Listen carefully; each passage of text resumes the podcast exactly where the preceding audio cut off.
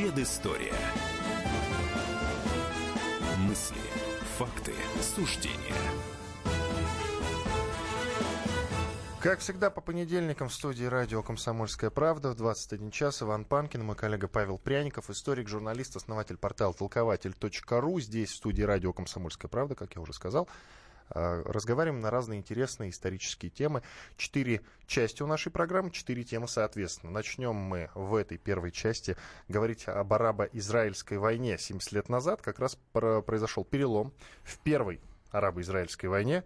А это негласное противостояние США и СССР. Соответственно, этим эта война и интересна. Так вот, а, в целом мы посвятим наше общение сейчас тому, почему советское руководство упустило возможность сделать Израиль коммунистическим, но и своим, соответственно, союзникам. Любопытный момент. В 1948 году вот этот перелом, это из когда израильтяне отбили морской порт Хайфа. Вот, собственно, с этого все и началось. Итак, э, Павел, ну, с чего все началось? Э, логически мне интересно, с чего началась вообще а, арабо-израильская война тогда, в 48 году? Она началась вообще в 47-м, да, 47 да, началась на 30 ноября, а 29 ноября ООН проголосовал за, за создание государства Израиль. С этого все и началось. Арабы не согласились э, с тем, каким, как, как э, должна была быть разделена Палестина, потому что до этого это была единая подмандатная территория англичан разделили ее, что называется, по-живому, а по-другому никак быть не могло, потому что это сплошная через полосица тогда была. Одно селение еврейское, второе арабское, третье христианское. Здесь не надо забывать, что еще была огромная община, почти 170 тысяч христиан, еще какая-то община друзы. И все это разделили так, что неизбежно э, эти конфликты должны были случиться. А арабы вообще были недовольны тем, что с 20-х годов шла массовая иммиграция евреев э, в Палестину. Э, англичане сдержали обещание за помощь евреев в Первой мировой войне, обещали в 17 году создать ну, такое государство Израиль, э, сначала, что называется, что-то такое контролируемое англичанами, а потом независимое государство. И все эти годы это шла такая вяло текущая, когда-то война когда-то становилась горячей с 36 по 39 год, а в 47 году рванула. Э, арабы, не только палестинцы, но и окружающие Израиль страны, которые тоже получили независимость, это Сирия, Иордания, Египет, Ирак, в войне даже участвовали э, шесть род суданцев из Судана прибыли добровольцы. И вообще в этой войне участвовали на стороне арабов добровольцы из десятков стран, не только вот те, которые окружали Израиль. А все они были недовольны тем, что создается государство Израиль, тем, что Иерусалим будет не а, арабским городом, не мусульманским, а по решению ООН это был, должен быть, ну, что называется, такой вольный город под надзором ООН, не принадлежащий ни евреям, ни арабам. Арабы начали эту войну. А, израильтяне на первом этапе, как раз вот где-то до апреля 1948 года были в такой глухой обороне, а вот Хайфа, порт Хайфский, когда они смогли отбить, это действительно случился перелом в войне. Из Хайфы эвакуировалось 70 тысяч арабов, а вообще эта война отмечена тем, что впервые появилась, вот что называется, война выкристаллизовала э, палестинскую нацию. Вот до этого просто палестинцы были, ну, арабы и арабы считалось. Ну, вот все арабы, сирийцы арабы, иорданцы арабы. А когда появилось по итогам этой войны почти 700 тысяч палестинских беженцев, вот возникла некая общность. Вот война создала действительно нацию. А, и война создала, конечно, нацию еврейскую, потому что даже в ходе войны постоянно шли разговоры между фракциями, даже не просто разговоры, споры ожесточенные, между различными фракциями вот в таком, в новом Израиле, каким должен быть Израиль дальше. А, две такие главные фигуры, это Бен Гурион и Бегин, это, соответственно, левый сионист и правый, вот они долго спорили, чем должен стать Израиль. А, Бен-Гурион отстаивал точку зрения, что Израиль должен быть такой открытой страной, а, социалистической страной. Вот здесь как раз мы подходим к тому, что СССР э, видел в нем, хотя он был не коммунистом, а социалистом, но видел в нем ту фигуру, через которую можно проводить советскую политику. И вообще на первом этапе, а, вот когда говорят, что СССР создал Израиль, это так и есть. На первом этапе и даже в войне СССР поддерживал Израиль. А, малоизвестный факт. Ну как, он в Израиле известный, вот неизвестный, может быть, даже в России. Но впрямую для того, чтобы не вступить в конфликт с Америкой и в первую очередь с Англией, СССР придумал схему поставки оружия э, израильтянам, евреям, через Чехословакию. Самолетов, танков, стрелкового оружия. Просто шли огромные потоки э, трофейные в основном оружия, например, самолеты Мессершмитт. Израильтяне использовали немецкие самолеты Мессершмитт, евреи в этой войне, которые шли из Чехословакии, которые остались после Второй мировой войны. Любопытный момент, но все-таки меня интересует зарождение вот этого э, конфликта между СССР и США. Зачем им эта маленькая победоносная война была нужна в а, центре Европы? Да, каждый видел в Израиле свой форпост, потому что вокруг арабские страны, а, и главные арабские страны с нефтью. Начиналась эра нефти. 40-е годы с угля все, переход произошел на нефть. Основные запасы где тогда были? Как раз соседние страны, Саудовская Аравия, Ирак. И считалось, что тот, кто контролирует вот эту вот точку, тот сможет контролировать и нефтяные потоки. Потому что, например, аэродромы, э, тогда самолеты не были, как сейчас, не могли пролететь там 10 тысяч километров без дозаправки. Были довольно короткие маршруты, нужно было иметь какие-то базы для того, чтобы можно было взлететь с этой территории и что-то разбомбить, например, в Саудовской Аравии или в Ираке. А, это раз. Второе, это, конечно же, дележка английского наследства. Это окончание эпохи британского колониализма, когда Британия начала уходить со своих территорий, образовался вакуум. А что называется, святое место, святое место пусто не бывает. Вот в главных стратегических точках решалось, кто возьмет это э, английское наследство. Либо США, либо СССР. Англия уходила как раз с Ближнего Востока, из Кувейта, из Ирака, Саудовская Аравия, это же все э, бывшие британские колонии. И контроль за нефтью это становился главным контролем. И получалось так, что э, в этой схватке, конечно, победили американцы, победили за счет дипломатической игры. Вот не, не было прямых столкновений, даже каких-то нот двух, э, скажем так, Министерств иностранных дел, нашего МИДа и Госдепа. Ну вот просто что называется по факту. А мне кажется, потому что давление после войны все-таки очень сильное было со стороны западных стран, и поэтому СССР решила немного отойти в сторону и решила эту эскалацию этого конфликта приостановить. Ты это, что скажешь? Э, это первое. А второе, у СССР была надежда, что э, в Израиле он сможет э, победить обычными парламентскими методами, потому что была довольно-таки мощная коммунистическая партия, которая называлась МАКИ была ставка на то, что вообще до 1948 года у Сталина была ставка, что вот и в Восточной Европе, и, в, скажем так, вот на новых территориях можно прийти к власти парламентским путем. А, это было в Чехословакии, вот была надежда на Югославию. На Израиль была такая же надежда, что победит Маки, и просто коммунистическая партия станет легально управлять Израилем. Или в крайнем случае э, левого сиониста Бен Гуриона, который был действительно социалистом. Как-никак, он был за э, справедливость, за э, левое распределение, что удастся с ним войти в контакт. Но вот оказалось, что еврейская идея, она, конечно, сильнее идеи э, классовой и идеи солидарной. И даже потом случилось, что в 60-х, 70-х годах мощная компартия израильская, она развалилась на несколько частей, основная часть как раз ушла в сионизм. Они говорили, да, мы тоже поддерживаем, мы любим Маркса, Ленина, даже готовы со Сталином э, и Сталина любить, но в первую очередь мы должны помнить, что мы евреи, и что мы должны противостоять э, арабам, и это как бы наша главная задача. Только после этого мы вспоминаем о каких-то своих э, классовых э, интересах. Совсем не хочется хвалить Сталина, но в данном случае необходимо. На дворе 47 год, только-только закончилась война, нужно сосредоточиться э, на внутренних проблемах, на, на внутренней политике, заняться реформами, наконец.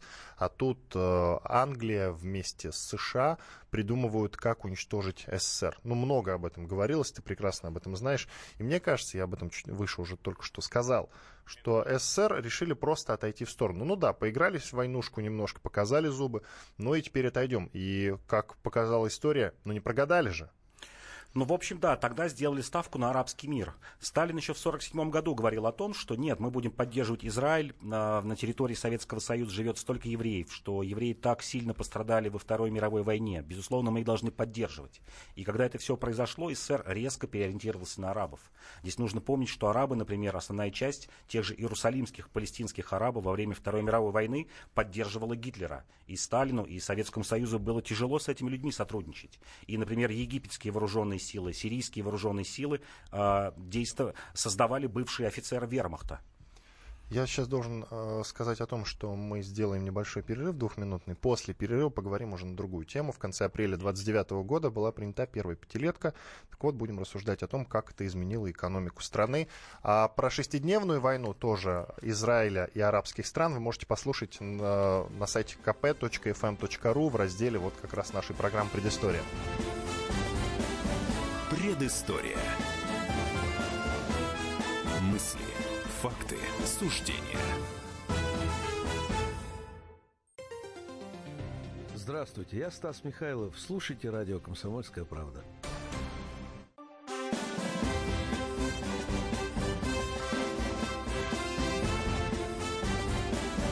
Предыстория. Мысли, факты, суждения. Иван Панкин и Павел Пряников, историк, журналист, основатель портала толкователь.ру, по-прежнему в студии радио «Комсомольская правда». Как я и анонсировал, в этой части мы будем говорить об экономике СССР в 1929 году. Тогда же, в конце апреля, если быть точнее, 23 числа, началась, ну, во-первых, началась 15-я э, конференция ВКПБ, которой был принят первый пятилетний план, то есть первая пятилетка. Так вот, как это изменило экономику страны? Но с чем подошли, во-первых, э, к этой пятилетке, кто это все задумал, кто придумал, кто объявил? Да, дискуссии в партии шли вообще в Советском Союзе в течение двух лет, с 26 по 28 год как э, создавать индустриализацию. Было множество мнений, было четыре э, главных группы. Первая группа – это Кондратьев, экономист, такой еще бывший эсерский экономист. А, который настаивал на том, что должно быть кооперативное начало, такая медленная, а, что называется, модернизация. А, вторая группа была Криж... Э, Куйбышев и Крыжановский, тоже были замедленный план, но с упором на индустриализацию. Если у Кондратьева он считал, что сельское хозяйство главное, сначала поднимем сельское хозяйство, за ним поднимем промышленность. Вот это второй метод. Бухарин, эволюционный путь, который считал нужно одновременно мягко развивать и сельское хозяйство, и, и индустрию. И, наконец, путь Троцкого. Троцкий за немедленную индустриализацию. Вот то, что мы увидели в 29 году, это как раз были идеи Троцкого. Троцкий в то время занимался очень много э, экономикой, когда он был снят с своих партийных постов э, в СНХ. Э, занимался электрификацией. И когда в 27 году э, Троцкого выгнали из партии, Сталин как раз э, перенял все тезисы, ну почти все тезисы Троцкого о том, как должна происходить индустриализация. И к 28 году еще не было общей точки зрения, как это должно выглядеть. Все думали, что это все начнется где-то чуть позже, в начале 30-х годов и медленно. Хотя разговоры о том, что в индустриализации должны помогать нам западные страны, в первую очередь Америка и Германия, шли с 26 года. И какие-то договоры заключались на поставку оборудования, заводов. Все начало заключаться в 26 году. Но что здесь сыграло свою роль? Свою роль сыграла, конечно же, э, английская угроза 27 года. Вот мы опять подходим к теме, такой близкой к нам. А, когда думали, что начнется война. И до 27 года было ощущение, что, в общем, Запад смирился с тем, что есть э, Советский Союз, что идет НЭП. А, была на Западе такая общая идея, что НЭП и, а, скажем, эволюционный ход переродит большевиков в умеренных социалистов, никуда они не денутся, что вот большевизм переработает, э, русское крестьянство переработает большевизм. И оказалось, нет ничего подобного. Возник страх огромный, огромный страх, что война может начаться в любой момент, а Советский Союз к этому не готов. Не было ни танковой промышленности, промышленности, ни авиационной, ни своего двигателестроения. Э, не было даже, э, скажем, производства для достаточного количества патронов и снарядов. Вдруг все резко осознали 27-28 год, что Советский Союз не готов. Начни сейчас война, э, вот правда были такие э, разработки даже того же Тухачевского, начни сейчас война, Советский Союз э, проиграет Польше и ее союзникам. Даже без участия англичан, французов, немцев. Вот Польша, как-то называлась Малая Антанта, Польша, прибалтийские страны плюс Румыния. Вот этому конгломерату, который сегодня выглядит смешно, смешным, как вот сейчас, например, Россия будет там с Румынией воевать или с Эстонией, а тогда оказалось, что они нас победят, потому что нет ничего. И был принят э, форсированный вариант, форсированный буквально за несколько лет создать основы индустриализации, даже не, не всю, скажем так, промышленность, как тогда мечталось, что-то досоздавалось даже в годы войны, в 50-е годы, например, что-то связанное со связью, с переработкой нефти и, и, и так далее, с какими-то радиоэлектронными вещами, все это создавалось позже. Двигателестроение – это главное уточнить просто хочу. Это первый шаг на пути к индустриализации или это уже все-таки начало индустриализации? Это начало индустриализации. А, формально вообще пятилетний план он с, с 1 октября 28 года до 33 года. Вот получается, что о пятилетке объявили, э, что называется, когда она уже шла. Это как раз свидетельствует о том, что это было ну, такой спонтанный шаг. Надо было поторапливаться. Да, надо было поторапливаться, потому что не было ничего. И отсюда же э, возникла коллективизация. Никто не думал о коллективизации коллективизации Сталин еще в начале 28 года говорил, нет, все постепенно будет идти, вот кто хочет, пусть вступает в колхоз, совхоз, лет на 30 это все растянется. С чем это было связано? Это было связано с двумя вещами. Первое, нужны были экспортные деньги на а, станки и заводы. Деньги можно было взять только от зерна. 60% денег давалось сельскохозяйственное сырье, это раз. А второй, нужны были рабочие руки для индустрии. Те, кто будут работать на заводах. Нужно было разрушать крестьянскую общину. Что такое крестьянская община? Когда у тебя 2 гектара земли и, и, и все, у тебя нет ни тракторов, ничего. А, и действительно, как-то описали, один трактор заменяет 10 лошадей или 10 крестьян. И вот получается, что эти 9 лишних людей а, с появлением трактора выбрасывались в город, на заводы. Вот простой пример, а, насколько увеличилось количество рабочих за первую пятилетку на 11 миллионов человек. Вот 11 миллионов крестьян было вымото за 5 лет из деревни, пришло в города и стало рабочими. Это, я еще раз повторю, даже не просто вымото из деревни, а стало рабочими. Потому что кроме рабочих были и служащие, и э, армия расширялась, и там какие-то специальности, понятно, в больницах, в хлебопекарнях, в сфере услуг и так далее. Только рабочих 11 миллионов. Ну, правильно ли я понимаю, было живо в памяти, как в начале 20-х годов э, и финны едва не, не захватили Советский Союз, ну тогда Советскую Россию, англичане пытались, американцы пытались, и мы знаем про интервенцию в Мурманск, среди прочего. Ну, то есть это все вот оттуда да, идет, да? Было оттуда понятно, идет. что мы абсолютно не защищены. Не защищены. И чтобы не пришли к нам иностранные военные, мы решили позвать иностранных специалистов рабочих. Да, все да. так. Да. Э, ну, хорошо, тогда о самом процессе расскажи. Как объявили, как приглашали, как а, они приезжали, как обустраивались? А, приглашали были советские компании за рубежом. Например, в Америке была главная компания «Амторг». Это такое совместное предприятие, которое просто печатало объявления в газетах Э, что приглашаем а, в Советский Союз работать. А к тому времени э, началась Великая депрессия, кризис, 29 год. Это первый путь. А второй это просто договоры с компаниями, с крупными, которые должны были поставлять заводы. Когда приезжали наши инженеры, либо специалисты Амторга, например, вот э, Сталинский тракторный завод купили за 42 миллиона долларов, вот тех. Ну, по нынешним деньгам раз в 15 надо умножить, значит, где-то 600 миллионов долларов. Его просто вот, что называется, купили, разобрали там в Америке, привезли сюда и поставили вот полностью укомплектовано. Когда э, мы говорим вот сегодня о том, что вот как поднимать промышленность, да вот так и поднимать. Просто покупается завод, э, приезжают сначала иностранные специалисты, которые обучают наш персонал, а через пять лет этот персонал, обученный э, и в своих вузах, и западными лучшими инженерами, просто начинает работать на этих заводах. Э, на каждом заводе, который тогда появлялся вот, э, в первую пятилетку, да и вторую, сначала работали э, иностранные специалисты, которые в прямом смысле слова действительно обучали э, наших инженеров инженеров. Вот простой пример, например, э, э, на магнитке, вот как простой пример, на магнитке работало 250 инженеров. Это не, кроме рабочих. 250 а, инженеров и 386 инженеров работало наших. Вот кажется больше. Но из этих 386 инженеров 260 это были выпускники недавние, у которых был опыт работы меньше двух лет. То есть все легло на плечи американских, немецких инженеров. И кроме этого был огромный поток рабочих. Огромный поток рабочих из западных стран. Простых вот рабочих, простых рабочих. рабочих. Простых рабочих. А Причем, у нас что, рабочих не хватало? А, квалифицированные рабочие, токари, фрезеровщики, которые должны были обучать. Появляется... Я, я уточню, да, поэтому да, разнорабочих. Конечно. А ты говоришь именно о профессионалах. Профессиональные рабочие, профессиональные рабочие, угу. конечно. И причем, например, немцы, у которых было, совсем э, плохо с экономикой, они готовы были работать за зарплату обычного квалифицированного э, советского рабочего. Вот простой пример. Американский квалифицированный инженер получал в среднем 600 рублей советскими деньгами, и 600 долларов ему клалось на книжку. Э, шло на книжку э, после после контракта эти деньги должен был получить. Средняя зарплата рабочего была 110 рублей. То есть инженер американский получал в рублях в 6 раз выше, еще и 600 долларов.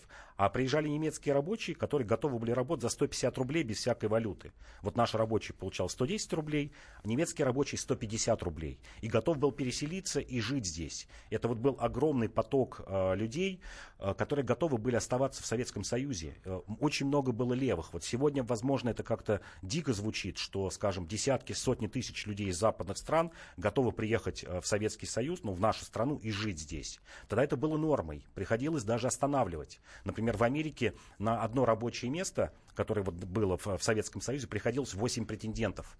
8 претендентов готово было приехать. В Германии доходило до 1 к 10. В Гамбурге вот портовые рабочие э, готовы были ехать. Из 10 рабочих брали только одного.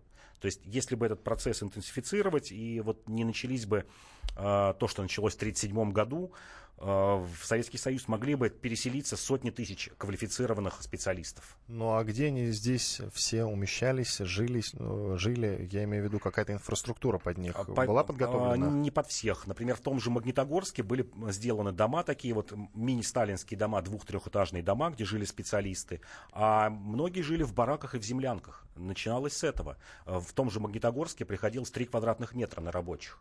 Только уже после войны, вот одна из наших передач была, когда стимулировалось э, создание деревянных домов собственных, вот только после войны э, началось разрешение жилищной проблемы в этих моногородах. Коротко итоги первой пятилетки 29 года, после 29 года. Первая пятилетка. Создана наконец-то современная промышленность, автомобильная промышленность, танковая промышленность, авиационная. И СССР получил мощный импульс, который позволил выиграть потом в Великой Отечественной войне.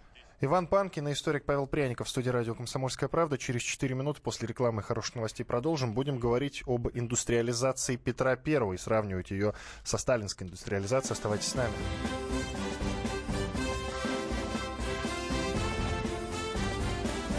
Предыстория.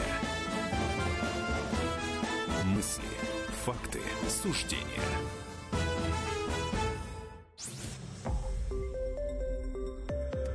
Радио «Комсомольская правда». Более сотни городов вещания и многомиллионная аудитория. Хабаровск 88 и 3 FM. Эм. Тюмень 99 и 6 FM. Эм. Кемерово 89 и 8 FM. Эм. Москва 97 и 2 FM. Слушаем всей страной.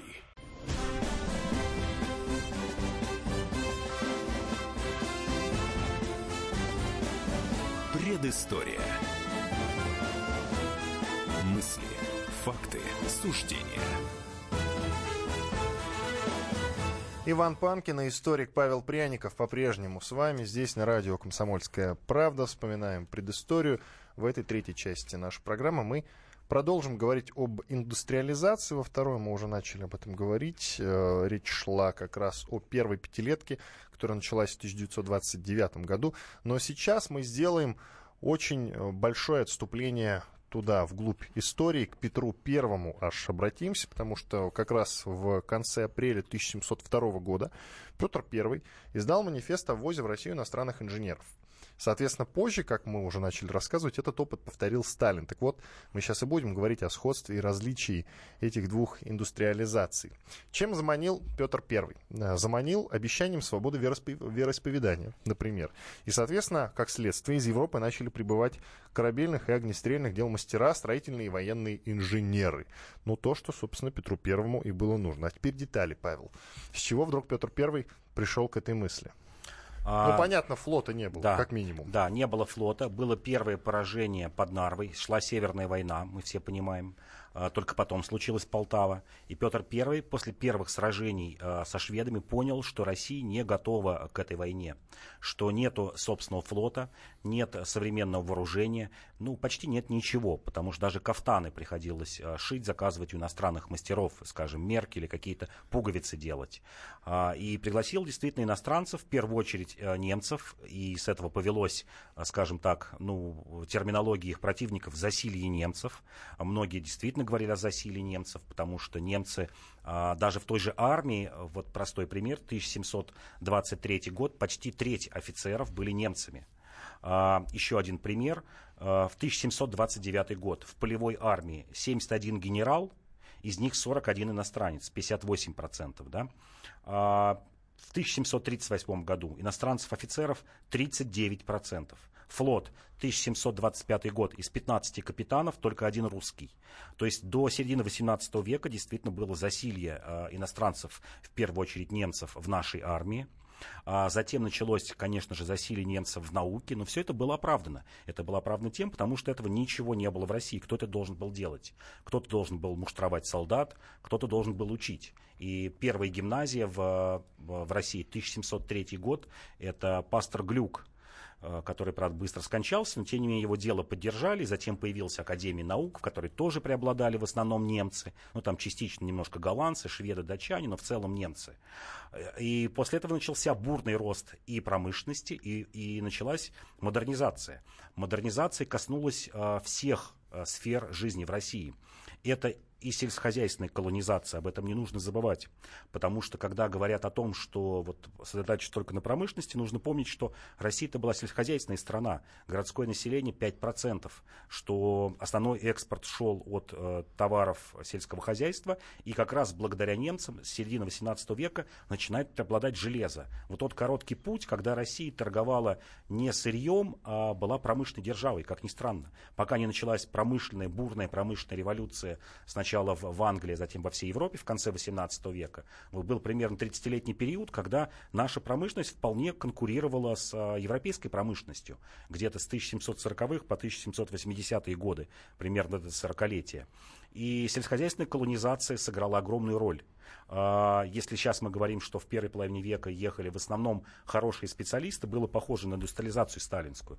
Ехали инженеры, ехали ученые, ехали офицеры, то начиная с э, середины XVIII века, а тем более с 1762-63 годов, когда вышел манифест Екатерины о привлечении, массовом привлечении э, европейского населения в Европе, начался просто бум, бум. Если бы вот были, существовали бы современные средства транспорта, то мы бы увидели здесь поток не в сотни тысяч иностранцев, как это было в XVIII веке, а я думаю миллионы потому что столько людей было готово переехать в Россию. Вот когда мы тоже говорим, что лапотная Россия, там э, отсталая, э, в 18 в 19 даже в начале 20 века это людей многих не смущало, а даже казалось, что это преимущество, что в такой, как они считали, отсталой стране мы точно станем богачами, потому что здесь нет конкуренции, здесь столько земли. Э, указ Екатерины предполагал, что для немецких переселенцев бесплатно 30 десятин земли. Десятин это чуть больше гектара, примерно 33-34 гектара на семью. А, огромные подъемные деньги, то есть бесплатный проезд. Освобождение от налогов сначала было на 15 лет, затем стало на 30 лет. Местное самоуправление, свобода, свобода веры, а, потом начали даже платить подъемные, особенно когда начали осваивать Новороссию. В Новороссию ехали уже не только немцы, немецкие колонисты, но, например, болгарские и сербские колонисты. И платили 125 рублей на семью подъемных денег. И бесплатно кормили до тех пор, пока не будет первого урожая. То есть это огромные льготы. Массы крестьян в Германии срывались и уезжали в Россию. Причем ехали из э, одной из самых развитых областей Германии. Вот есть статистика, что 28% немцев приехали из Рейнской области. Это на границе с Францией, с Бельгией, самый запад Германии. Только затем шли Пруссия, Пруссия 17%. Это действительно была такая бедная северная и северо-восточная Германия. А на первом месте из развитой провинции. И эти люди преобразили, преобразили Россию. Вот простая статистика. Если в целом за 18 век приехало примерно 150 тысяч э, немцев, ну, иностранцев, я буду говорить немцев, преобладание, конечно, немцев было, 19 век прибыло 2 миллиона 900 тысяч, вдумайтесь в цифру, почти 3 миллиона прибыло иностранцев в Россию за 19 век, а с 1900 по 14 год, пока не началась Первая мировая война, прибыло еще миллион 250. Э, вот в это, вот в это 14-летие прибывало в Россию 100 тысяч иностранцев в год я еще раз говорю, если были современные средства связи, развитые железные дороги, там, самолеты тем более, э, прибывало бы не 100 тысяч, я думаю, 500 тысяч. Вот столько людей было готово сюда приехать, э, жить и работать здесь на благо России. Прежде чем провести параллель в будущее и сравнивать вот Петровскую индустриализацию, это же можно назвать индустриализацией, да, конечно. и сталинскую индустриализацию, конечно. я тебя прошу рассказать о том, сколько им, например, вот конкретно платили. Ну, кроме того, что им дали землю, свободу вероисповедания, все такое, сколько конкретно им платили и где все они опять-таки располагались? А... И где конкретно работали? Были какие-то заводы, строились? Да, или да, как это да, все вот да, исполнялось? Безусловно, безусловно. Если 18 век, первая половина 18 века, как я говорил, это шла такая высокоинтеллектуальная иммиграция, это офицеры, а, ученые, инженеры. А, распределялись они на заводы либо на Урале, либо заводы под Тулой, оружейные заводы, естественно, верфи под а, Петербургом, Петербургской академии наук, зарплаты примерно превышали э, в два раза, только были вот эти надбавки э, отменены при Ане Ивановне, то есть ближе к 1740 годам отменена вот эта надбавка двукратная двукратная набавка. Если русский, скажем, офицер получал 120 рублей в год, то немец получал 250, в два раза больше. Это огромные деньги, 20 рублей в месяц. Вот только тогда сравнялось, и несмотря на это, они продолжали все равно ехать.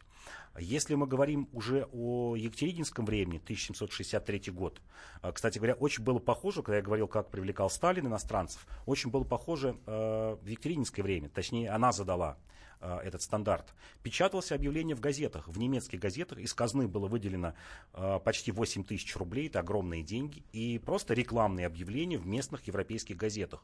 Куда приходить, э, что это значит, что вам там дадут. Были в каждых крупных областях, немецких, французских, голландских, выбраны комиссары, то есть они получали зарплату из российской казны, то есть он был немецким гражданином, но через него этот шел поток. Он этих людей оформлял, направлял, шло через порты, люди садились в балтийские порты, прибывали а, в Петербург, вот чтобы было понятно как-то, прибывали в основном в Петербург. Дальше по рекам сплавлялись э, на Волгу. Почему? Потому что основной транспорт был речной, выходили на Волгу, и основной центр колонизации сельскохозяйственной, это, конечно, Поволжье, это под Саратовом, там, где в будущем возникла немецкая Поволжская республика. В общей сложности туда прибыло почти 800 тысяч немцев. А, это огромная цифра, 800 тысяч человек. Второй путь это Новороссия. Когда Россия а, вышла к Черному морю, надо было осваивать огромные территории, степи, не занятые никем, не было никого, дикие степи. Туда пришла тоже немецкая колонизация, там было около 600 тысяч немцев. И третий центр это Волынь. Вот первый центр Саратов и Поволжье, Саратов, Самара. Второй Новороссия. И третье это Волынь, волынские немцы, так называемые, там их было около 200 тысяч. Ну а в целом это все распределялось э, равномерно вплоть до Сибири. Э, немецкие переселенцы, менониты, особенно сектанты, они уезжали в Алтайский край, в Красноярский край, вплоть до Хакасии. Все это вот распределение шло. Итак, теперь начнем анализировать и сравнивать э, со сталинской индустриализацией. В чем вот общие черты, а Общий. в чем полная расхожесть? А, ну, начнем с последнего. В, в чем полная расхожесть? В том, что Сталин не готов был дать иностранцам жить, как они здесь хотят в Советском Союзе. Да, они должны были подчиняться нашим законам, принимать, жить вот в этих условиях. И действительно многие оставались, вплоть до каких-то там знаменитых людей, инженеров и, скажем, писателей. А у Екатерины и у Петра, ну, скажем, весь 18 век, это получило продолжение в 19 веке, отношение было такое, что вы приезжаете, да, безусловно, вы соблюдаете свои законы, э, наши законы основные, да, естественно, например, никто не разрешит не убей, вам кого-то, да, не ну, убить и не воровать, основные. но дальше вы в своей общине живете по местным законам, вы подчиняетесь там какому-то выбранному старшине, пастору своему, никто не запрещает вам разговаривать на своем языке, праздники какие-то отмечать, э, религиозные обряды, свою, например, гимназию или школу на своем языке. Э, было даже предусмотрено такое правило, что если вы хотите уехать, то э, мы даже оплатим вам обратный проезд. А, вот было, например, такое условие, что мы и вас и ваших потомков освобождаем от воинской обязанности. Естественно, огромные налоговые льготы. Если вот при Сталине только короткий срок какие-то американские инженеры, ну там немецкие инженеры получали узкая, узкая часть специалистов а, повышенной зарплаты, то здесь фактически все, кто переселялись, они жили на особых основаниях. Не говоря о том, что у них не было крепостничества, не было телесного наказания, например, никто не мог выпороть розгами немца, а, вот, колониста. Но у них были огромные льготы, налоговые льготы, как я уже сказал, а, были льготы на экспортные льготы, освобождение от таможенных пошлин и тому подобное. И, в общем, правители того времени понимали, что можно поступиться какими-то правилами для того, чтобы сделать а, современную страну. Итоги Петровской индустриализации. Итоги Петровской индустриализации, конечно же, мы создали э, промышленность, впервые промышленность, как я уже говорил, даже европейского уровня. Мы создали совершенно новых людей, мы создали городской образованный класс, состоящий из, э, сначала из немцев, и который дали начало русской интеллигенции, русскому образованному классу. Мы ведь даже не забудем того, что э, предок Пушкина, э, мы все время помним о, о, о рапе Ганнибале, а забыли о том, что, например, э, его жена была немкой. То есть мы получили много родов знаменитых э, с немецкой кровью. Сейчас как раз будем говорить еще об одном э, человеке, в котором была вот эта э, кровь переселенцев. Тот же Ломоносов, которого мы считаем основ, основоположником нашей науки, он был женат на немке, на дочери пастора. То есть мы получили межнациональные браки, мы получили другую модернизированную Россию, мышление другое. Мы открылись Западу и стали частью глобального, частью Европы. Сейчас прервемся на две минуты. В четвертой части будем говорить о Ленине, но это связано, конечно, с его днем, с его днем рождения. Россию разорвали бы немцы и англичане, если бы в семнадцатом году Ленина не было. Вот этому и будет посвящен наш рассказ. Оставайтесь с нами. Предыстория. Мысли, факты, суждения. Всем привет! Я Хиловиса из группы «Мельница». Слушайте радио «Комсомольская правда».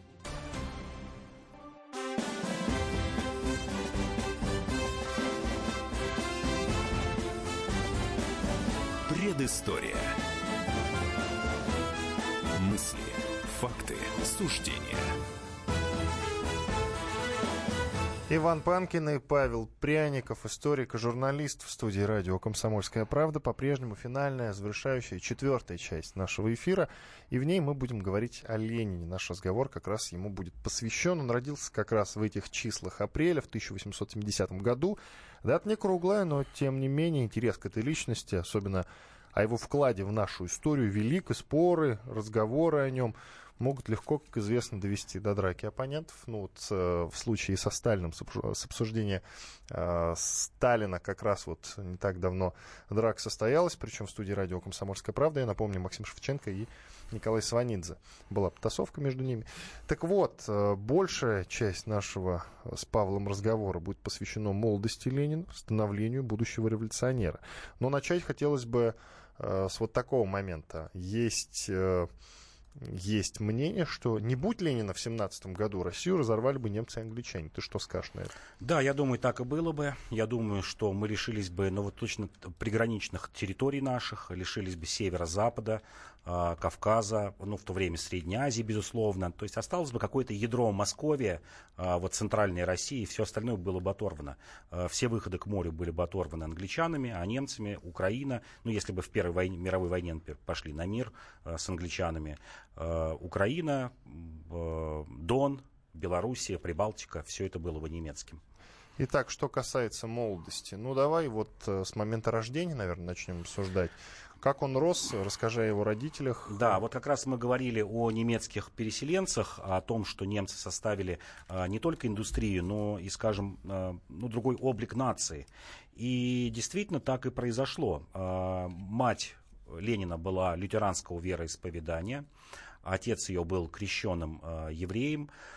Э, бланком, а мать была ну, такой наполовину немкой, наполовину шведкой, которая переселилась еще в начале 19 века, но тем не менее воспитывалась она совершенно в немецкой э, среде, такой лютеранской среде. Рано умерла ее мать, э, мать э, матери Ленина, то есть, получается, бабушка Ленина, э, воспитывала сестра, воспитывала ее в э, казанском имении, которое будет им чуть позже приносить э, ренту. Э, и воспитание она получила хорошее по немецким принципам. Она знала три языка, естественно, немецкий, французский, еще и английский. А, получила сертификат на учительницу, что означало полный курс женской гимназии. Это была высокообразованная женщина, которая тянула на себе дом и тянула воспитание детей, а, в том числе и Владимира Ильича потому что отец был э, чиновником высшего класса, как сейчас сказали бы, э, министром образования Большой Ульяновской губернии, которая была э, гораздо больше, чем нынешняя Ульяновская область, которая включала часть Чувашии и часть других областей занималась она их воспитанием, воспитывала их действительно в среде э, такого, я бы сказал, немецкой этики. А вот о детстве Ленина мы много знаем по каким-то уже пропагандистским высказываниям, даже, может быть, и братьев и сестер, оставшихся живых э, Ленина, Владимира Ильича. Но вот довольно-таки беспристрастные воспоминания о том, э, каким было детство Ленина, составил царский министр Александр Наумов. Он был, э, мало того, что учился в одном классе с Лениным, он просидел с ним 6 лет за одной партой. Вот так сложилась судьба. Ленин получил золотую медаль в гимназии, Наумов получил серебряную. Два лучших ученика сидели за одной партой. Оба стали юристами, кстати говоря. Ленин закончил Казанский университет на юриста, а Наумов московский. И Наумов вырос до министра земледелия в царской России. Затем эмигрировал. Очень это отдельная история. Предусмотрительно до революции перевел деньги во Францию. Прекрасно прожил там почти до 90 лет во Франции и в США а с этими деньгами инвестировал цитировал их. И вот он написал книгу, вспоминал о том, каким был Владимир Ильич. А, подчеркну, это, в общем, царский министр, эмигрировал, то есть у него не было каких-то, ну, не должно быть объективных вроде бы э, каких-то добрых чувств к Ленину. Тем не менее, он э, признает то, что Ленин был самым талантливым человеком в классе, он был пунктуальным, он был э, лучшим книгачеем, не тратил время, как остальные дети, как он говорит, на какие-то пустые игры. Единственная игра, в которой он принимал участие, это шахматы. Э, Ленина называли ходячей энциклопедией. У него была феноменальная память. Он быстро схватывал языки. Наумов вспоминает, например, что Ленин увлекся какой-то книжкой на голландском языке, как оказалось, детской книжкой. Он не знал голландского языка, и он со словарем э, прочитал эту книжку и даже вот, фактически наполовину выучил голландский язык за несколько недель, вот читая эту книгу. Человек был целеустремленным. И, конечно же, как Наумов говорит, если бы не смерть брата, то из Ленина вырос бы либо э, менеджер, какой-то крупный менеджер, вот с такой немецкой деловой хваткой, жесткий человек, это либо дорос он тоже до министра, как Наумов, еще раз говорю, золотая медаль, человек с блестящими способностями, потомственный дворянин, э, человек, знавший прекрасные языки, э, вырос бы в какого-то крупного человека в Российской империи. Но смерть брата вот поставила э, крест на том, э, чем Ленин должен был бы стать. Ну и теперь надо плавно перейти к тому, что сделало из него вот этого выдающегося революционера, какие качества, наверное, да, все-таки в первую да. очередь, э, кроме тех перечисленных, потому что тут нужна какая-то, ну, кроме феноменальной памяти, нужна какая-то хватка, чуйка, я не знаю, угу. как это правильно назвать, вот. как сформулировать. И плюс понимание русского человека, понимание крестьян. Ну, любопытно, человек долгое время пробыл за границей, да, как он э, умудрился понимать крестьян лучше, чем, например, условный Троцкий. Да. А, смерть брата потрясла Ленина. Как вспоминает его сестра Анна, он сорвал карту России со стены и начал топтать ее ногами, вот когда он только узнал. И он поклялся, что он действительно отомстит. Это вот сыграло роль. Он увлекся марксизмом, хотя до этого любил Чернышевского, считал его просто гениальным писателем. Вот увлекся после этого революционными идеями, идеями отмщения. И эта постепенная идея отмщения, конечно, перешла уже в, э, в революционную деятельность, в организационную деятельность, но первый импульс действительно смерть, казнь брата. Напомню, что казнили его за э, покушение на царя. А, почему он хорошо знал крестьян? В 1889 году Ленину было 19 лет, его выгнали за революционную деятельность из Казанского университета. Его мать покупает э, имение Лакаевка всего лишь за 800 рублей э, у разорившегося такого предпринимателя. И в течение сначала пяти лет э, Ленин управляет этим имением, а затем помогает еще управлять их э, имением э, фамильным. Э, Какушкина, в котором э, росла вот мать, это в Казанской губернии. Что такое Лакаевка? В 19 лет Ленин составляет бизнес-план, как он будет развивать хозяйство. Он в 89 году э, внутренне принял решение, что все, крест на учебе поставлен, на карьере тоже поставлен, решил стать помещиком. А, имение было 45 гектар. В нем находилось 14 коров, все галштинской породы. Это немецкая порода, которая давала 3000 литров молока. А, окрестные коровы беспородные давали 1000. У него было 4 лошади тяжеловозы датской, датской породы и еще две лошади. И он сделал сыроварню. Вот он захотел стать сыроваром. Вот если бы еще, может быть, не какие-то увлечения Марксом, то мы увидели бы Ленина бизнесмена-сыровара. Он прекрасно изучил крестьян, он, конечно, в них разочаровался. Естественно, большим имением э, нельзя было управлять в одиночку, работать в одиночку. Он нанимал батраков. А, батраки загубили же в первый год две коровы из-за того, что был плохой уход, коровы заболели маститом. Более того, э, украли двух коров и украли двух тяжеловозов. Он понял, что с российским крестьянином нельзя разговаривать на одном языке интеллигентском. Это его разочаровало. А, спустя короткое время он нанял австрийского управляющего, то есть этим имением его начал управлять австриец. А, кстати говоря, его еще фамильное имение Какушкина там э, управлял онемеченный э, чех по фамилии Крушвиц. То есть два имения, э, которым управляли э, немецкоязычные люди, двумя имениями Ленина. И это его глубоко разочаровало. Он понял, что русское крестьянство не доросло до того, чтобы быть субъектом политики. Почему Ленин ушел в марксизм и всегда говорил, что движущей силой станет пролетариат. Э, всегда делал ставку на пролетариат, в какой-то мере на интеллигенцию, но никогда не брал в расчет крестьян. Он считал крестьяне такая слепая, дикая стихия, э, которой понадобится много лет для того, чтобы стать цивилизованными и разговаривать на одном языке с городскими людьми. Ну так, э, а в, а в чем была разница между ним и Троцким? Почему Троцкий понимал крестьянина хуже, чем а... Ленин? У Троцкого тоже было имение, насколько да, известно. Да, да, его отец был управляющим, все же не владельцем. Управляющий, это как вот у Ленина не был австриец управляющий. А у Ленина был довольно-таки жесткий отец. Отец э, понимал крестьян, понимал, что по-другому с ними справиться нельзя, а Ленин был воспитан в другой семье, в народнической. Это был идеал, что крестьяне, на помощи не было ни социал-демократов, ни марксистов, народники считали, что именно крестьяне поднимут, что вот там в среде крестьян и сосредоточена народная мудрость, и надо к ним идти.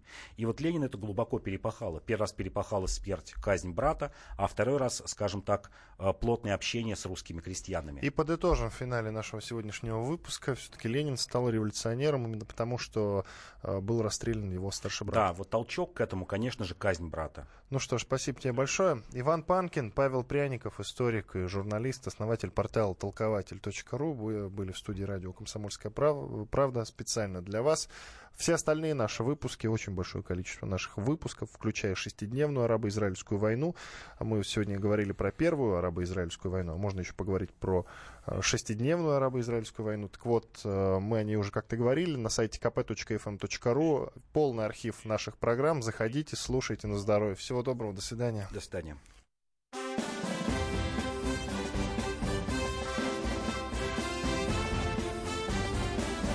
Предыстория. Мысли, факты, суждения. Мы его сделали. Скорее качай мобильное приложение «Комсомольская правда» для iOS. Фото, видео, статьи и прямой радиоэфир. Крупнейший новостной сайт в вашем кармане. Доступны версии для iPhone и iPad.